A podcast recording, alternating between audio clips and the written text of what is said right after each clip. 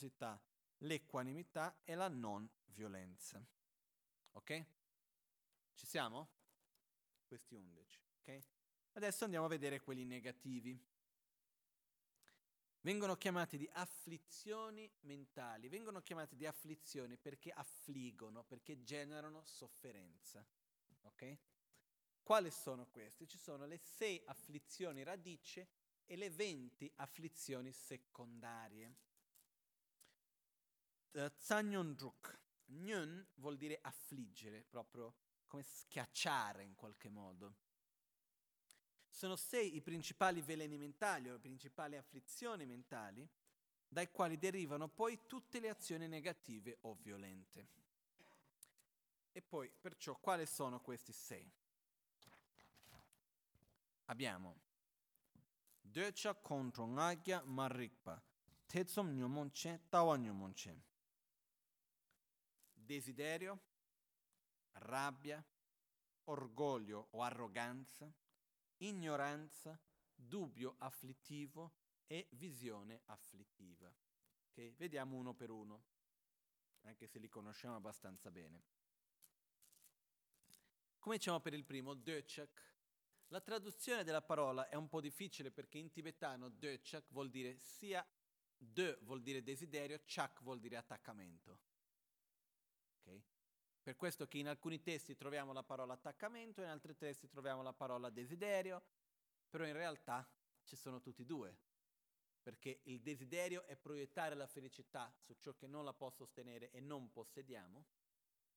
Voglio il bicchiere, non ho il bicchiere, quindi mi proietto verso quello, il desiderio. L'attaccamento è quando riesco ad ottenerlo e non voglio più molarlo, continuo a proiettare la felicità su quello che ho già. Perciò il desiderio è il fattore mentale con l'aspetto che si attacca e di conseguenza diventa difficile da separarsi dagli oggetti attrattivi impuri.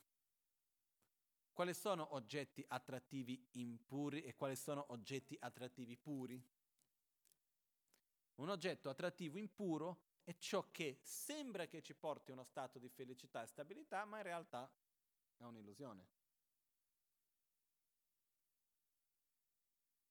Un oggetto attrattivo impuro è qualcosa che più ne ho, non riesce a sostenere lo stato di felicità. Per esempio, il piacere sensoriale del bere l'acqua, manteniamo quell'esempio, è un oggetto attrattivo puro o impuro? Quando bevo l'acqua mi piace? Sì. Se continuo a bere l'acqua riesce a mantenere quello stato di piacere? No. Perciò è un oggetto attrattivo impuro.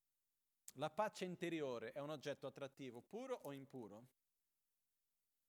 Più ne ho, meglio sto. Non è che dopo di un po' non fa più effetto.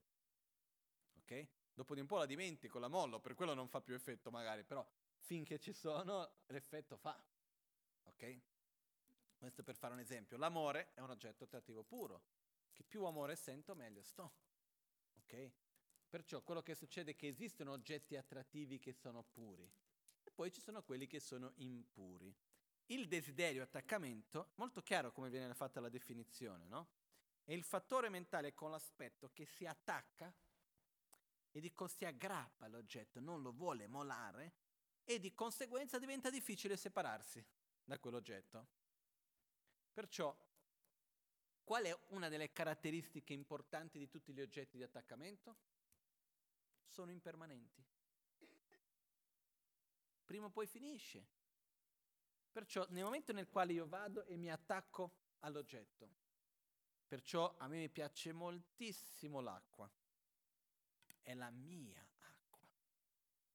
Vado, la prendo. Okay? Questa qua che è la mia acqua. Potrò tenerla per sempre? Prima o poi finisce l'acqua, no?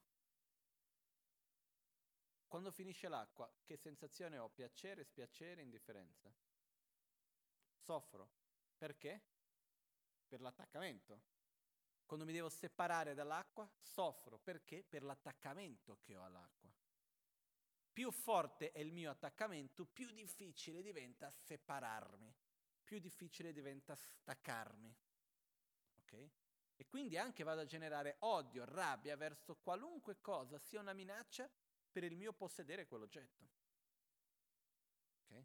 Perciò l'attaccamento è questa cosa che proprio è questo aspetto della mente, è come se fosse una colla che attacchiamo lì non riusciamo più a tirar via.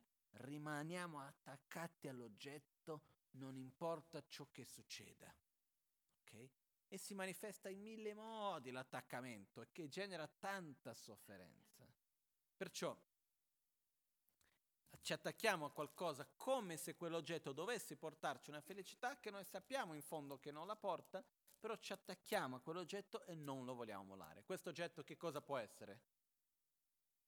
Persone, situazioni, posizioni sociali, riconoscimenti, oggetti sensoriali, materiali, tutto questo rientra in questi oggetti di desiderio, oggetti impuri, ai quali noi andiamo a generare questo enorme attaccamento, soffriamo quando ci separiamo, cosa che prima o poi dovrà succedere. Perché? Perché è impermanente, sia noi che l'oggetto, due impermanenze insieme, ancora più veloce. Perciò, questo è quello che viene chiamato il desiderio. Qual è l'azione del desiderio? Qual è il risultato del desiderio? Far nascere la sofferenza. È matematico, più desiderio, più sofferenza. Questa è una cosa quasi che potremmo fare un'equazione. Ok? Più desiderio e attaccamento uguale a più sofferenza. Questo è, non, non, è anche più avversione di conseguenza. Però è di conseguenza tutto questo ancora più sofferenza. Perciò esiste tutta una, un, una, tradizione all'interno del buddismo che, basa, che va a baseare il sentiero sul fatto di eliminare il desiderio, okay? in quanto la base, la radice della nostra sofferenza. Nel sentiero Mahayana è un po' diverso, si va a basare il sentiero su eliminare l'egoismo, che è la radice del desiderio a sua volta. Okay? Però il desiderio è uno dei veleni mentali veramente importanti che direziona la nostra vita su tante, tante, tante, tante cose. Ok? Desiderio dell'immagine, desiderio relazionato all'immagine, l'attaccamento quindi all'immagine, l'attaccamento alle cose materiali, l'attaccamento al riconoscimento, l'attaccamento alle persone, al nome, ai piaceri, tutte queste cose. Più sono gli attaccamenti, più grande è la sofferenza. Questa è una cosa che è chiara, matematica. E poi anche qua c'è una cosa che è strana, no? Quando noi chiediamo a qualcuno, il desiderio in se stesso, sentire desiderio, è piacevole o è spiacevole? No? Però è una domanda non proprio facilissima da rispondere, perché noi spesso sentiamo che il desiderio sia piacevole. Perché? Perché lo colleghiamo con l'oggetto di desiderio ottenuto. Però la realtà è che se il desiderio fosse veramente piacevole, basterebbe desiderare, non ci sarebbe mai bisogno di ottenere l'oggetto di desiderio. Lo voglio, che buono lo volerlo. Lo voglio, rimango nel voglio, rimango nel voglio, è tanto piacevole desiderarlo. Ma in realtà è l'opposto. Il desiderio è un'afflizione, genera sofferenza. Perciò più grande è il desiderio, più in fretta devo ottenere l'oggetto di desiderio. Perché? Perché è, è faticoso desiderare, è faticoso rimanere in, quella, in quello ass, momento di, come si dice, di quell'attesa di per ottenere quell'oggetto e porta un'ansia, porta una sofferenza. Questo nasce da che cosa? Dal forte desiderio. Ok? Perciò il desiderio è il proiettare la propria felicità in ciò che non la può sostenere rimanere aggrappati a quell'oggetto, non voler assolutamente molarlo. Okay? Tutti noi abbiamo il desiderio eh, in un livello, in un altro, per una cosa, per un'altra, però è importante innanzitutto conoscerlo. Secondo, veleno mentale radice, afflizione mentale radice, contro la rabbia, l'odio, l'avversione. Il fattore mentale con l'aspetto di crudeltà, violenza, verso gli oggetti di sofferenza. La sua azione è di non far avere felicità e di essere la base per le azioni non virtuose. Uno riesce ad essere felice mentre è arrabbiato? Difficile, no? Posso avere in un contesto di gioia, posso arrabbiarmi in mezzo, però mentre sono arrabbiato non riesco ad rigioire, non riesco ad essere contento. Perciò l'azione della rabbia, prima di tutto, è eliminare la gioia, eliminare la felicità, che è generare una sensazione di sofferenza. Questa è la prima cosa. In che modo nasce la rabbia? Che cos'è la rabbia? La rabbia è, la, è l'attitudine di violenza, quindi qua tradotto come crudeltà, di distruzione, verso ciò che noi vediamo come la causa della nostra propria sofferenza. Quindi qualcuno dice qualcosa che non mi piace, avversione. Vedo qualcosa che non mi piace, che vedo come causa della mia sofferenza, avversione. Uh, c'è una situazione che mi fa soffrire, avversione. Quindi per eliminare quella persona, per eliminare quella situazione, per eliminare quell'oggetto, perché io non voglio soffrire, cosa faccio? Ho un'azione violenta. Verbalmente, fisicamente, mentalmente. Vado a cercare di allontanare, di distruggere, di annientare il mio oggetto di, ra- mio oggetto di rabbia, ossia ciò che secondo me mi crea sofferenza. Ok? Perciò alla base della rabbia che cosa c'è? La volontà di non soffrire. Con la rabbia diminuiamo la sofferenza o aumentiamo?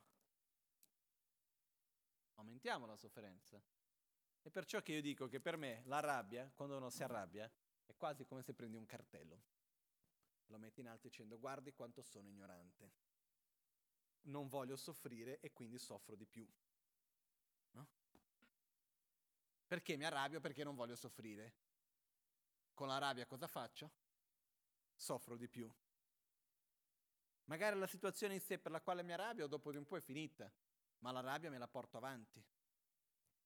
Quindi la sofferenza man- la mantengo nel tempo. Okay? Perciò la rabbia è uno degli altri fattori mentali radice, poi ci sono tutti i derivati della rabbia, eh? quelli che a sua volta vanno a generare questa avversione, questo stato di violenza. Poi abbiamo la ignoranza, marikpa. La, scusate, ah sì, nagia, l'orgoglio. Uh, l'orgoglio, che in realtà la traduzione magari più giusta sarebbe l'arroganza, la, um, okay. è il fattore mentale con l'aspetto di arroganza, senso di superiorità, che ha come oggetto l'io o il mio. La sua azione è di non rispetto e di essere la base perché sorga la sofferenza. Quindi che cosa fa, che cosa fa l'arroganza? È quando io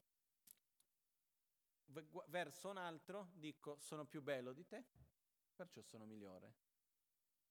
Io riguardo o qualcosa di come sono io o qualcosa del quale io possiedo, la mia macchina è più bella, perciò sono meglio di te. Io vado a paragonarmi con te, ponendomi in una posizione di superiorità sulla base di qualcosa che io sono o di qualcosa che io ho. Ok? E questo anche è terrificante, questa attitudine di arroganza. Prima di tutto, non è un veleno mentale facile da eliminare perché uno può anche essere arrogante perché si sente meglio dell'altro perché è più umile.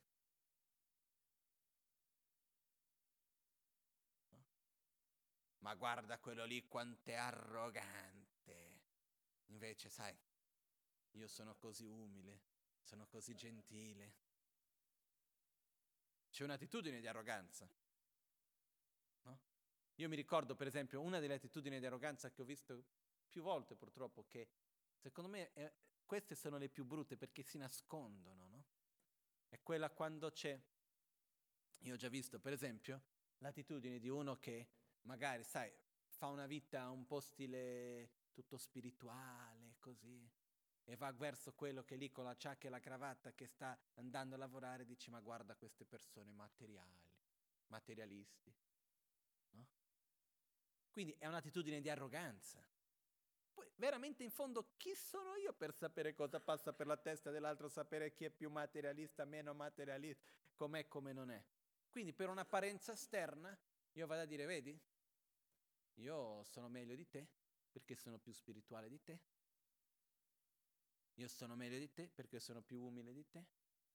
Io sono meglio di te perché sono più buono. Io sono meglio di te, sono superiore a te perché sono più brutto. Ci sta pure quello. O no? Strano? Lo spiego. Perché quante volte che non sentiamo, hm, ma guarda questa, tutta è belina, dà solo importanza alla sua immagine esterna.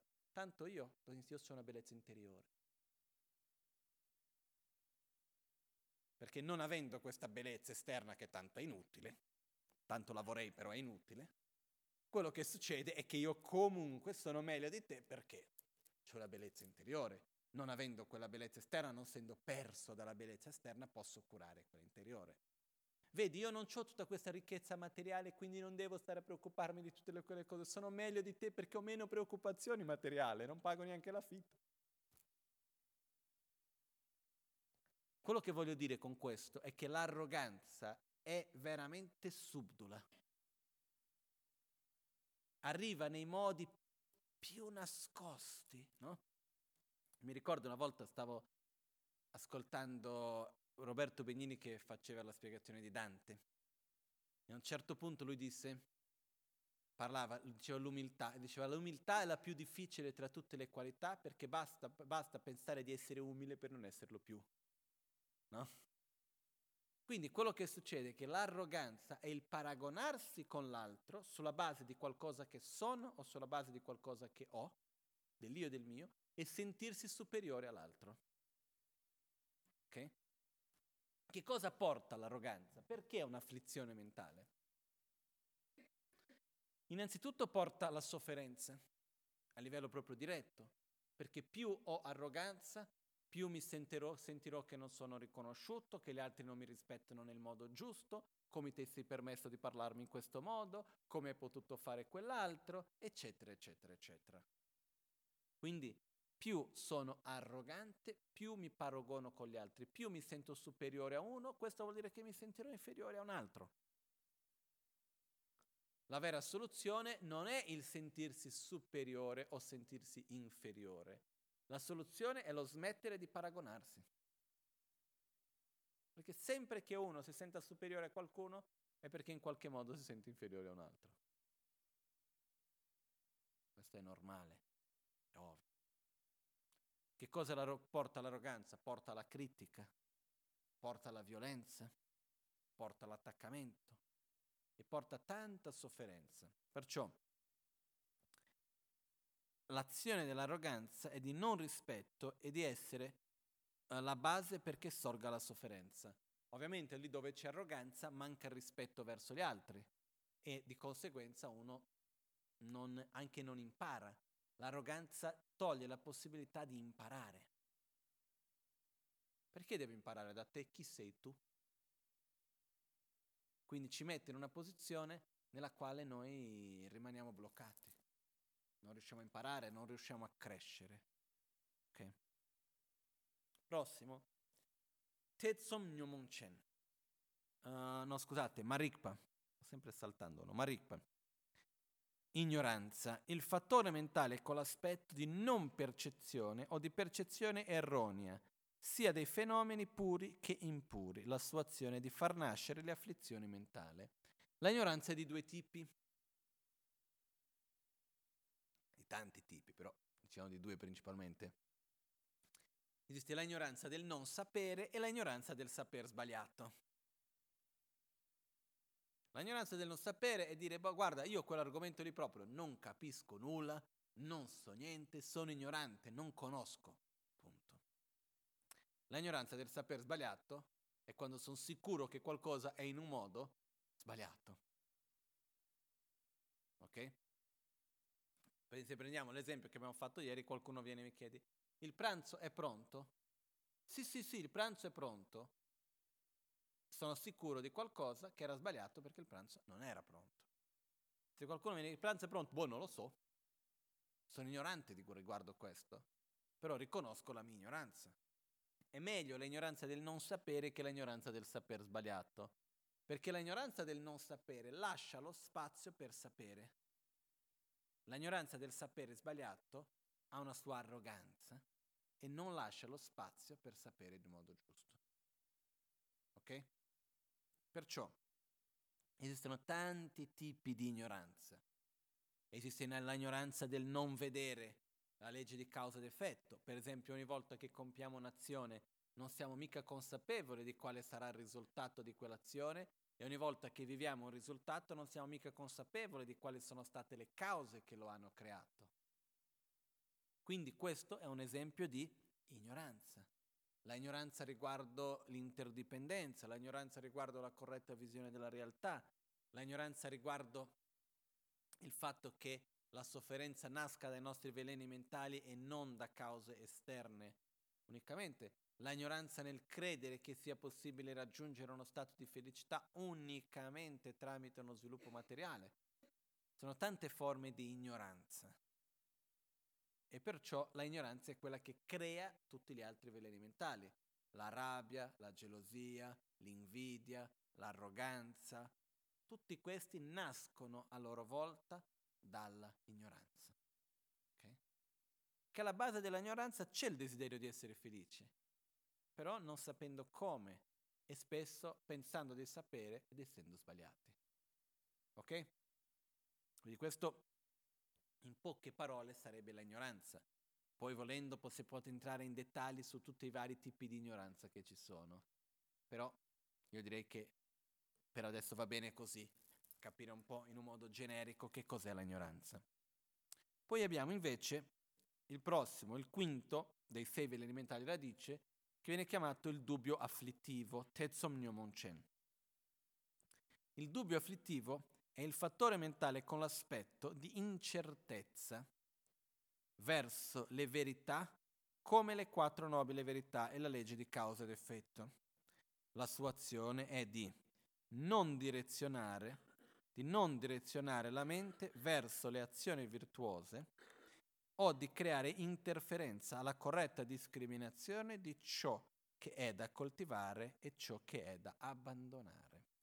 Quindi il dubbio afflittivo è brutto, perché il dubbio afflittivo che cosa fa? Ci toglie dal sentiero. Il dubbio afflittivo ci mette in una situazione di insicurezza.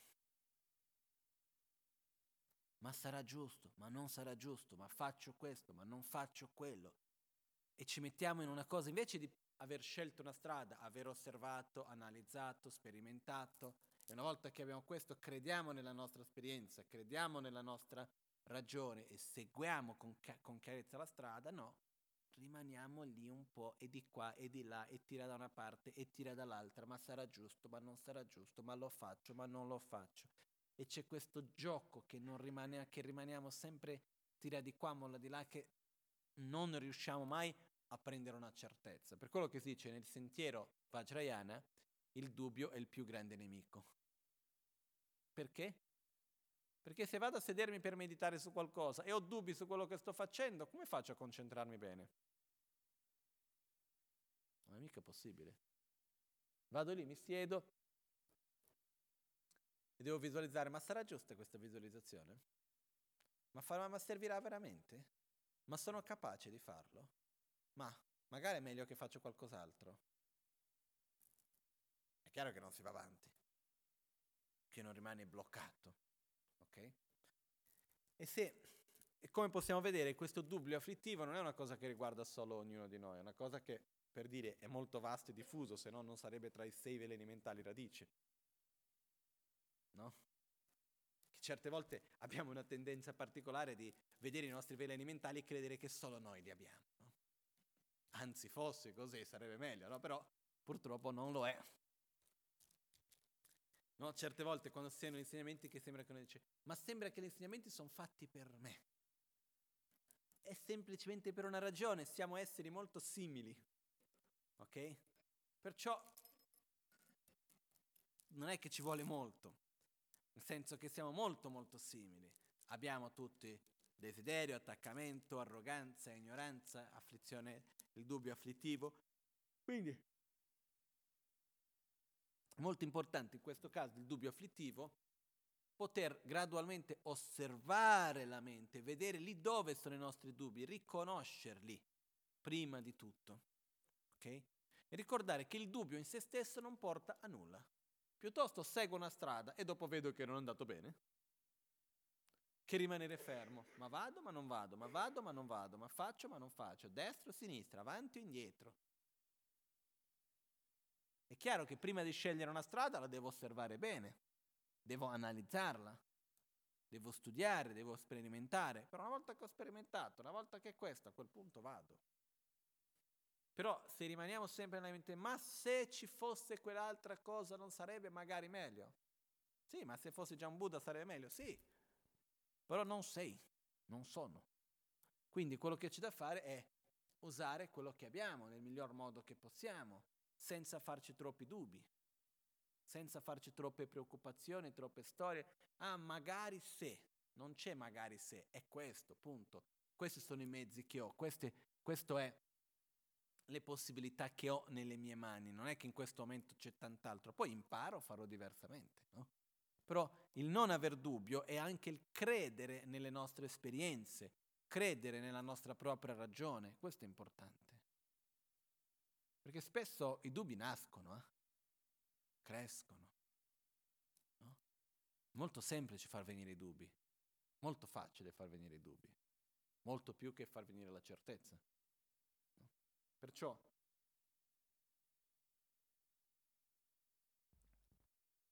Basta, per esempio, che ci sia un'attitudine. Facciamo un esempio. Io seguo la filosofia buddista, seguo gli insegnamenti di Buddha. A un certo punto mi trovo davanti a qualcosa che non condivido, che per fortuna a me non mi è mai successo effettivamente, però trovo davanti qualcosa che non condivido assolutamente. Per quella cosa sulla quale ho un dubbio e non riesco a capirla, quindi rimango, ma sarà così, ma, non è, ma sarà giusto, non sarà giusto. Io posso per quella ragione mettere in dubbio tutto il resto. Noi siamo capaci per una cosa che non riusciamo a capire mettere in dubbio tante altre cose sulle quali abbiamo avuto la nostra esperienza diretta. Noi ci piace tantissimo tutto st- mettere tutto in una stessa pentola e fare una sola zuppa, no?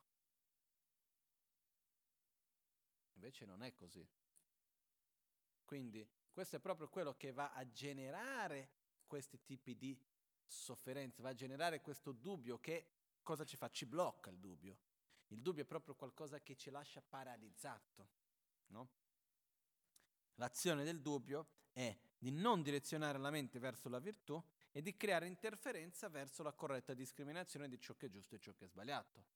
Perciò il dubbio ci blocca, ci toglie dal nostro sentiero e il dubbio ne abbiamo. Perciò prima di tutto dobbiamo riconoscere lì dove c'è il nostro dubbio afflittivo e dare meno spazio e non seguirlo. I nostri veleni mentali radici, più noi li riconosciamo, meno forza hanno. Sono come dei ladri.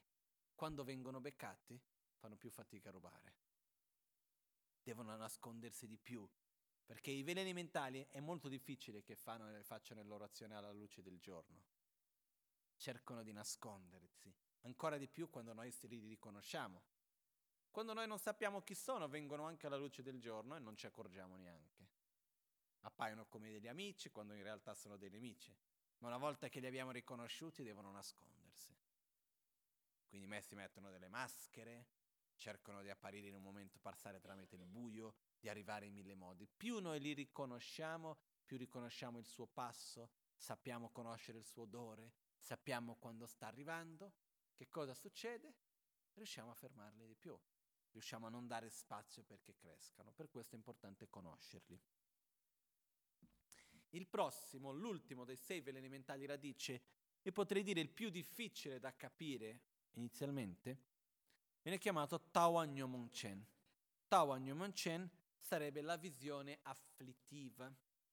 La visione afflittiva è il, come si può dire, la visione erronea, è molto simile alla ignoranza del saper sbagliato. è quando siamo certi di qualcosa che invece ci porta in un modo a generare più sofferenza, ci porta, siamo certi di qualcosa che è sbagliato in realtà. È una forma di ignoranza anche questo. E si divide in cinque parti. Jikta tarta tawa chunzin, tsultim tulshukchogzing tawa lokta. La visione di una raccolta transitoria, la visione estrema. La visione che apprende una visione erronea come suprema, la visione dell'aggrapparsi a una disciplina erronea come suprema, visio- la visione erronea in se stessa. Cerchiamo di vedere una per una, ok? Non è che siano così difficili. La prima è un po' più difficile, poi le altre sono un po' più facili. Jikta, la visione di una raccolta transitoria. La visione che si aggrappa agli aggregati come essendo la mia apparenza o come mio. Cerchiamo di spiegare un po' meglio questo. Quali sono i miei aggregati? Corpo e mente. L'aggregato della forma, che, che è il corpo, poi abbiamo, abbiamo l'aggregato delle sensazioni, del discernimento, dei fattori composizionali e della coscienza. Quali sono... Ok, l'aggregato della sensazione qual è? Che cos'è l'aggregato della sensazione? Sono le sensazioni dei cinque fattori mentali onnipresenti, l'aggregato del fattore mentale è sensazione, proprio quello. Aggregato del discernimento, qual è? Il fattore mentale, discernimento, distinzione, distinguere, ok? Che cosa sono i fattori composizionali? Gli altri 49 fattori mentali rimanenti. Sono 51, toglie 2, rimangono 49. La coscienza che cos'è? La mente primaria. Le sei coscienze sensoriali. Vediamo come imparando un po' questo aspetto dell'ore, di conoscere la mente, già si può, può, avere anche una visione più chiara di cosa sono i cinque aggregati. Ok? Perciò abbiamo aggregato del, della forma che è il corpo, grossolano, sottile, molto sottile il corpo aggregato delle sensazioni che è il fattore mentale sensazioni, l'aggregato del discernimento che è il fattore mentale discernimento, l'aggregato dei fattori composizionali che sono tutti gli altri fattori mentali rimanescenti, che sono 49, e poi l'aggregato della coscienza che sono le menti primarie, ossia la cognizione visiva, la cognizione uditiva, la cognizione olfattiva, la cognizione tattile, la cognizione gustativa e la cognizione mentale. Questi sono la coscienza. Ok? Perciò quando si parlano dei cinque aggregati, una parentesi veloce, perché sono cinque e non tre? Perché non, ba- non, non, non basterebbe dire c'è l'aggregato della forma che è il corpo, poi ci sono le sensazioni e i fattori composizionali. Perché in realtà la sensazione, no, no, scusate, c'è l'aggregato della forma e poi c'è i fattori composizionali e la coscienza. Mente primaria e fattori mentali. Basterebbe dire questo, no? Perché la sensazione e il discernimento sono fattori composizionali? In realtà sì. Perché nei cinque aggregati Buddha ha dato così tanta enfasi alla sensazione e al discernimento?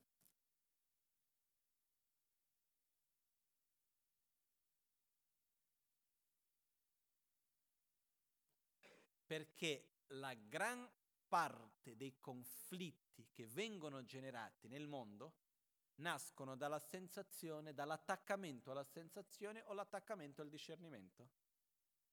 Le guerre, i litigi, tutto questo nasce da che cosa? Da un attaccamento alla sensazione, al piacere, alla non sofferenza, o un attaccamento a un discernimento, il mio punto di vista. Secondo me è così. Secondo me in quell'altro modo, perciò litighiamo. Come ti permette a dire che sono sbagliato? Quindi da questo enorme attaccamento verso le sensazioni e verso il discernimento che nascono gran parte dei conflitti personali, familiari, nel lavoro e nel mondo in un modo generale. Ed è per questo che Buddha ha evidenziato in un modo con più chiarezza sia le sensazioni che il discernimento. Prego Max.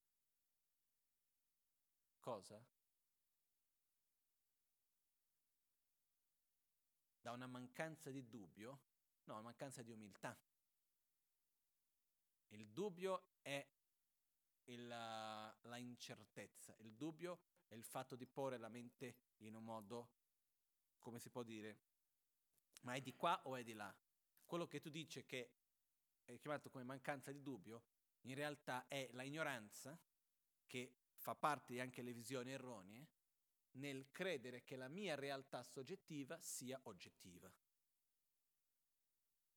Questo è questa mancanza di dubbio in questo modo, no? Che ossia io sono sicuro che mia, il mio modo di vedere è il modo giusto e unico. Che, eh? Sì, però su quello non, quello non si chiamerebbe mancanza di dubbio, quello si chiamerebbe a, in un certo modo questa è l'ignoranza del saper sbagliato, no? C'è una mancanza di dubbi, sì, no, no, no, non ho dubbi, sì, però questo non viene definito come mancanza di dubbio in questo senso, no?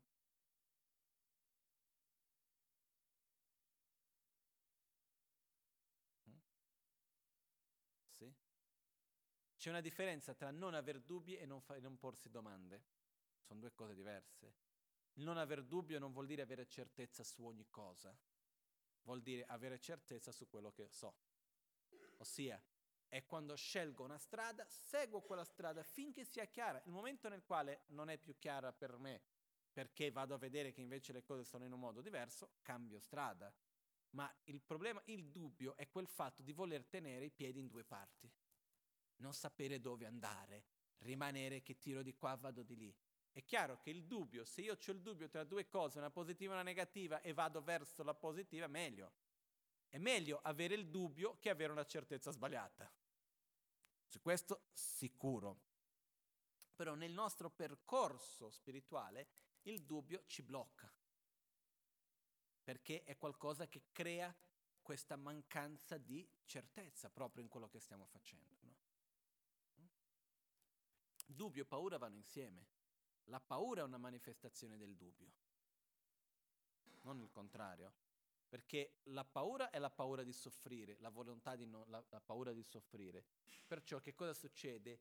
Il dubbio a sua volta è anche ma se faccio questo magari soffro, se faccio quell'altro magari soffrirò di più. Perciò sono collegati il dubbio e la paura, quello senza ombra di dubbi. Perciò quello che succede che cos'è? Che comunque quando noi parliamo del dubbio è questa mente che rimane instabile. Però torniamo un attimino, scusate, e la paura anche c'è instabilità, anche nella paura c'è il dubbio va insieme con la paura. Però adesso torniamo un attimino alla visione erronea di raccolta transitoria. Ok? Che cosa succede? Abbiamo i cinque aggregati, giusto? Ho solo voluto approfittare che abbiamo parlato di cinque aggregati nel contesto di questi insegnamenti per anche evidenziare il perché che è data un'importanza così grande alla sensazione e al discernimento. Okay? Cinque aggregati. Quindi io posso dire che ho un corpo, ho la sensazione, ho il discernimento, ho dei fattori composizionali, ho una coscienza, giusto? Quindi io ho i cinque aggregati. Sbagliato. Perché? Quando io dico io ho un corpo e ho una mente, La visione che si aggrappa agli aggregati come essendo la mia apparenza o come mio. Quando dico il mio corpo, la mia mente, chi è che possiede il corpo e la mente? Mm? Chi? Dio? Io, ah, non lo stavo capendo. Quindi dice io? E dov'è questo io? Questo io che possiede il corpo e la mente? C'è o non c'è? Se lo vai a cercare, dov'è questo io che esiste indipendentemente dal corpo e dalla mente? Esiste? Eccoci. Perciò esattamente questa è una visione erronea. La visione erronea di vedere gli aggregati come essendo parte del io, come essendo posseduto dall'io. Quindi questo è vedere il corpo e la mente come mio, perché? Perché vengono posseduti da un io che non esiste. Ma non è che l'io non esiste, quello che non esiste è un io che possiede gli aggregati, quello che esiste invece è un io che viene formato dagli aggregati. È chiara la differenza? io sono composto da corpo e mente, io non, so, io non possiedo corpo e mente. Quindi io non esisto indipendentemente dal corpo e mente. È come la macchina che dice, sai, io ho po', due porte, quattro sedili, c'è un, mot- un, motore, eccetera, eccetera. A un punto, a quel punto dice, scusi, e, e dov'è la macchina che esiste indipendentemente da tutto questo? Non c'è. Quindi quello che è importante in questo senso è questa visione che viene chiamato Jikta, ok? Che è la visione erronea del io, è l'aggrapparsi a un io che esiste in un modo intrinseco, indipendente dagli aggregati, indipendente da ogni cosa, ok? Però adesso questo è, è quello che avremmo dovuto vedere oggi originalmente che ho passato alla prossima lezione, che è la corretta visione dell'io, ok? Che qua è uno dei, dei modi sbagliati di vedere l'io, è come se fosse qualcosa che possiede il corpo e la mente. E dov'è questo io che possiede il corpo e la mente? Non c'è. Quindi è un io inerente, un io intrinseco, proprio, univoco, ma che in realtà dov'è, se si va a cercare, non si trova. Poi abbiamo il prossimo che sarebbe Tarta, la visione erronea. La visione estrema, scusate, la visione che sulla base dell'io, della, vis- della visione di una raccolta transitoria, crede nella sua esistenza infinita, come essendo permanente o che dopo la morte l'io finisca. La visione estrema esiste di diversi tipi. Sarebbe l'eternalismo e il nichilismo.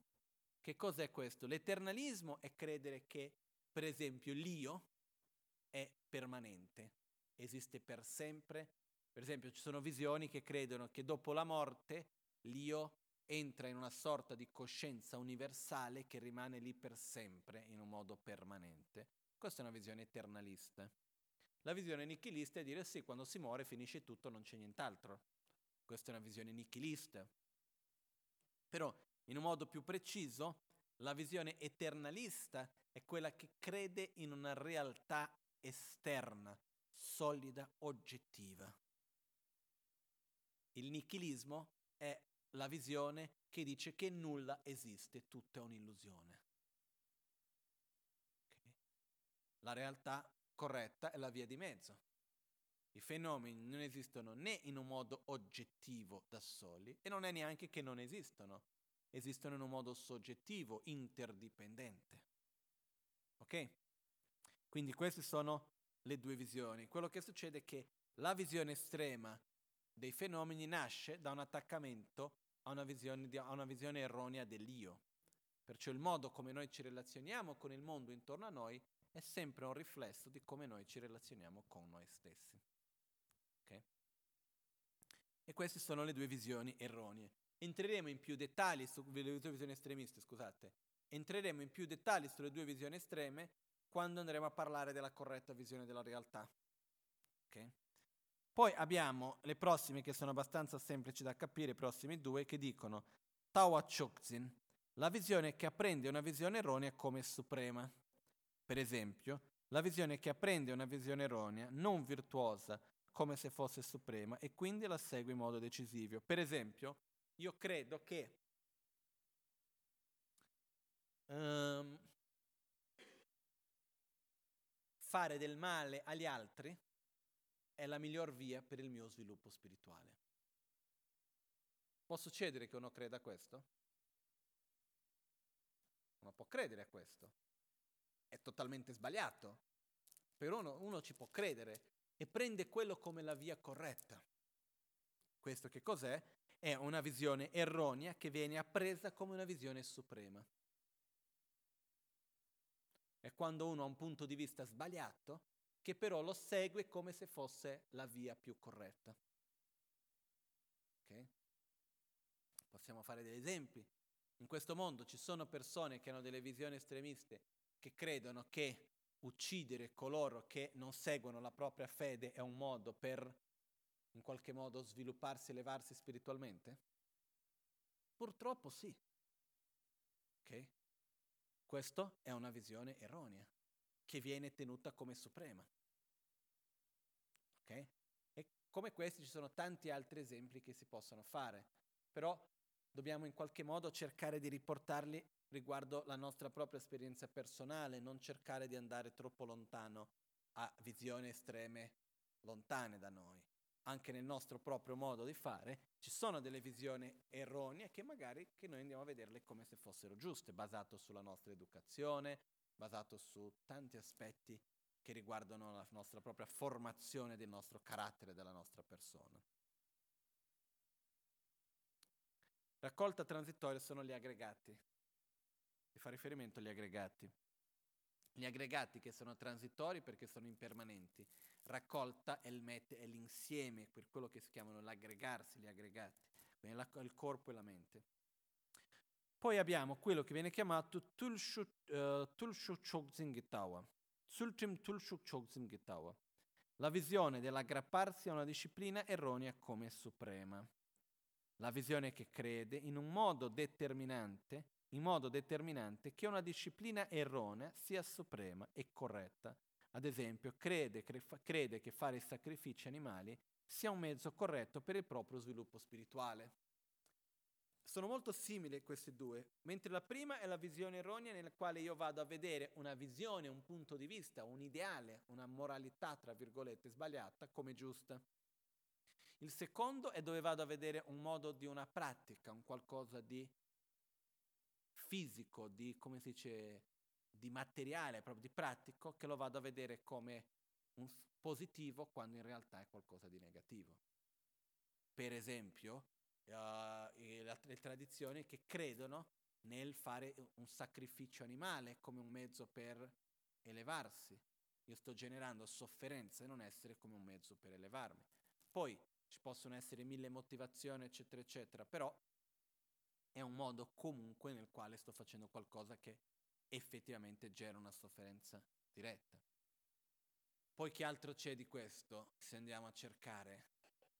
Um, che ne so io, se noi vediamo uh, ci sono paesi e culture, ma neanche tanto lontano su alcuni aspetti, nella quale per esempio le donne vengono trattate con una certa mancanza di rispetto dei suoi propri diritti e con una certa inferiorità in un certo modo, pensando che questo sia il modo più giusto di fare. Questo, questo, dal mio punto di vista rientra in una visione dell'aggrapparsi a una disciplina erronea come suprema. C'è chi, per esempio, un altro modo di una disciplina erronea come suprema è l'ascetismo, il credere che andando contro il proprio corpo sia un modo per sviluppare il proprio sentiero spirituale. Questo può essere a suo modo anche una visione erronea in questo senso. Ci sono tanti tipi di questo mondo. No? Uh,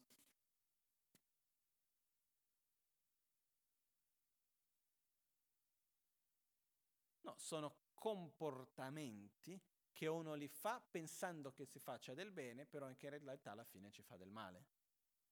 Quindi non sono necessariamente collegate al sentiero spirituale, sono comportamenti di stile di vita che uno pensa che li fa del bene, però in realtà questo uno sta facendo del male a se stesso e agli altri. Come? Sono derivati dalla cultura, dalla mentalità di ognuno, che ne so io, mi viene in mente adesso cos'erano quelli che avevo visto, era una cosa assurda. No, no, no, una cosa moderna. Come si chiamavano? Non mi ricordo più. Gente che si creava l'abitudine di tagliarsi, per esempio, fare dei piccoli tagli dappertutto. E comunque ci sono delle cose che uno fa pensando per farsi del bene, però che entra in un ciclo nella quale in realtà genera solo più sofferenza, che non fa né del bene né per sé né per gli altri. Ci sono delle cose molto strane in questo senso. Stile di vita. Se vogliamo prendere in questo,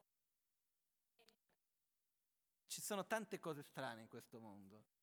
Però una delle cose, per esempio, se le andiamo a vedere a un livello molto più basilare, molto più vicino a noi, per esempio, c'è gente che crede che, che ne so, andare a mangiare tutti i giorni in un certo modo mi faccia del bene. Quindi, che ne so, tanto zucchero faccia bene, in realtà, mentre in realtà fa male. Quindi, che cos'è? è un comportamento che viene vissuto come supremo quando in realtà fa male. Basta andare a vedere nelle scuole. Nelle scuole oggi viene instigato la competitività in un certo livello che in realtà fa male, non fa bene, però viene portato ai bambini come una cosa giusta, come una cosa positiva. Questo anche è un, l'aggrapparsi a una visione erronea, una disciplina erronea, come se fosse suprema. Quindi questo ci sono tantissimi esempi che possiamo riportare su questo. ok? Poi abbiamo l'ultimo, l'ultimo tipo di visione erronea che è l'octa, che è la visione erronea in un modo generale, è la visione che crede e si aggrappa a concetti non esistenti. Ok? Che cosa vuol dire questo? Per esempio, io credo che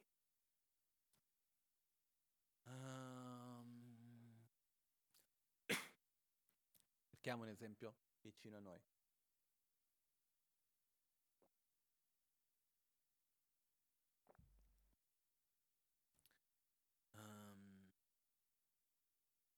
Io credo che dopo la morte non ci sia nulla.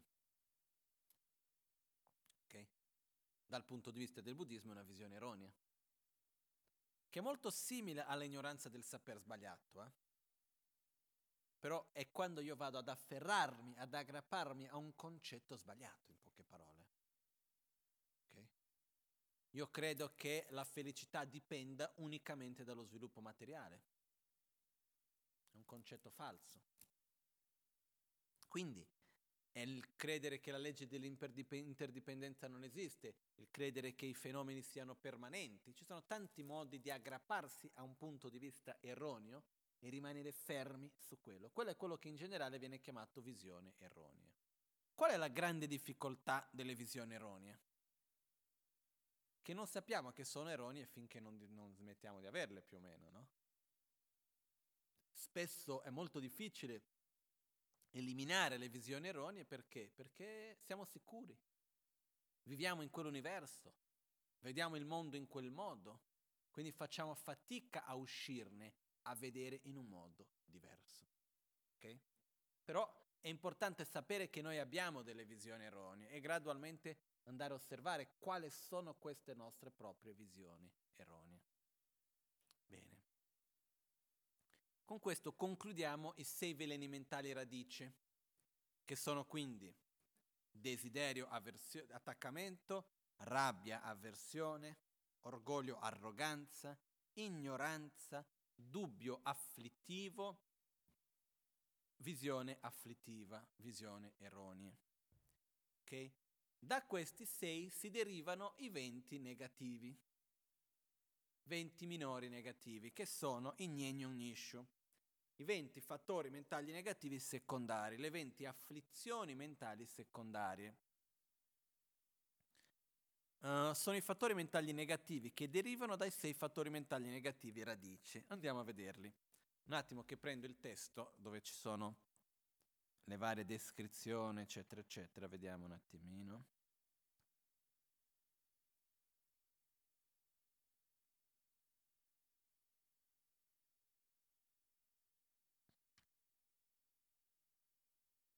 na parmitsi wa kanda sheda mebe char toba da nin jebe sim ni ten.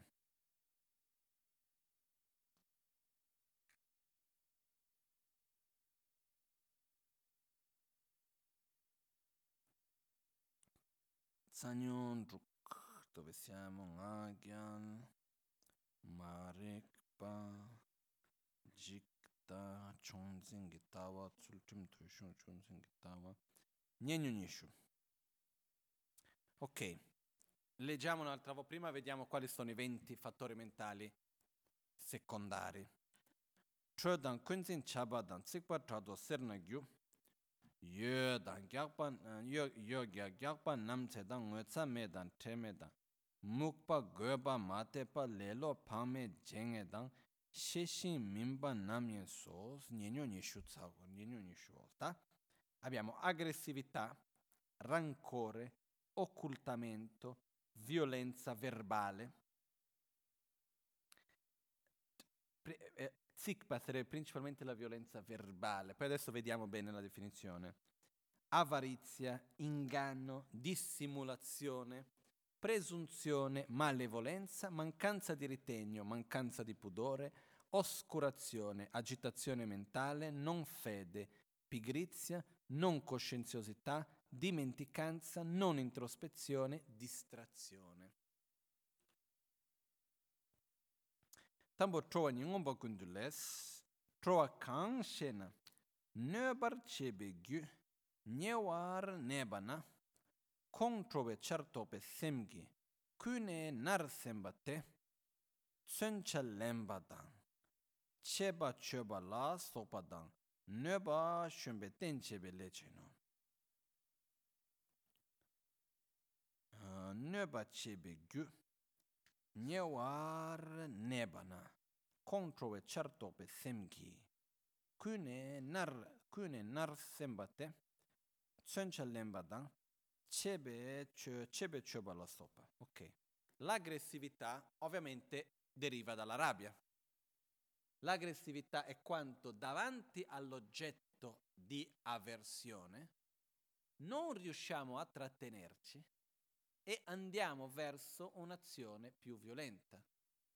Per esempio, prendere un qualcosa per litigare, andare verso un'azione violenta. Perciò è dove si manifesta, è una manifestazione della rabbia. L'avversione è più che altro la rabbia, è un'attitudine innanzitutto interiore, no?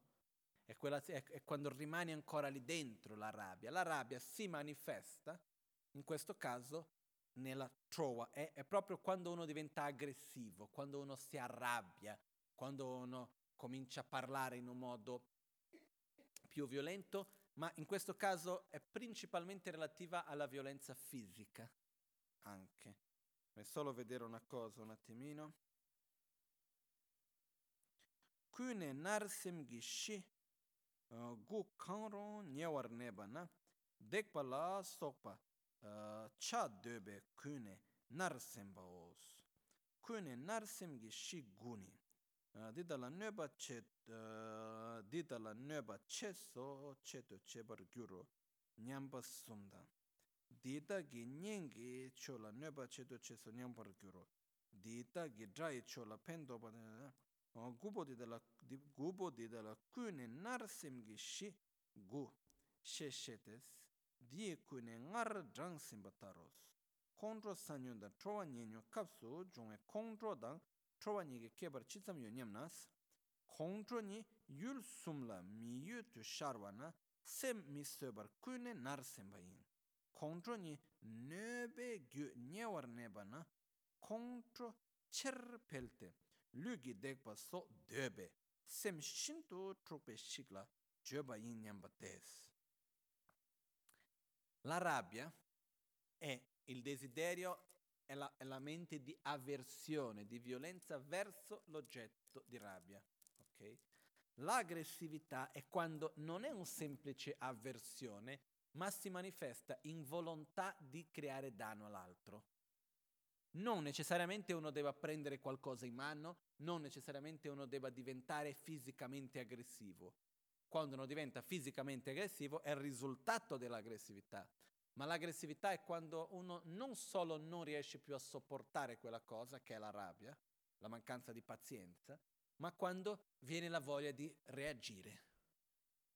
Quindi è la, è la rabbia con più forza, quindi quando uno qua adesso guarda che viene la voglia di picchiare, viene la voglia di gridare, viene la voglia di reagire. Poi questa voglia si può manifestare fisicamente o non, però questa volontà di reagire è quello che viene chiamato l'aggressività. Ok? Um,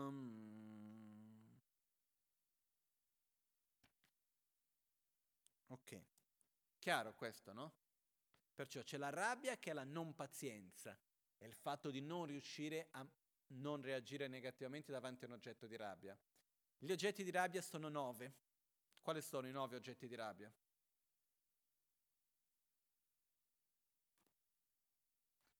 Chi fa del male a me? Chi ha fatto del male a me e chi potrà fare del male a me presente, passato e futuro. Okay? Io ho cosa? Ho chi mi fa del male, mi sta facendo del male, io ho avversione verso di te, ho avversione perché tu un giorno mi hai fatto del male, bastardo. No? Questa la rabbia, viene, c'è ancora lì la rabbia. E poi c'è la rabbia verso tu che mi puoi fare del male, non mi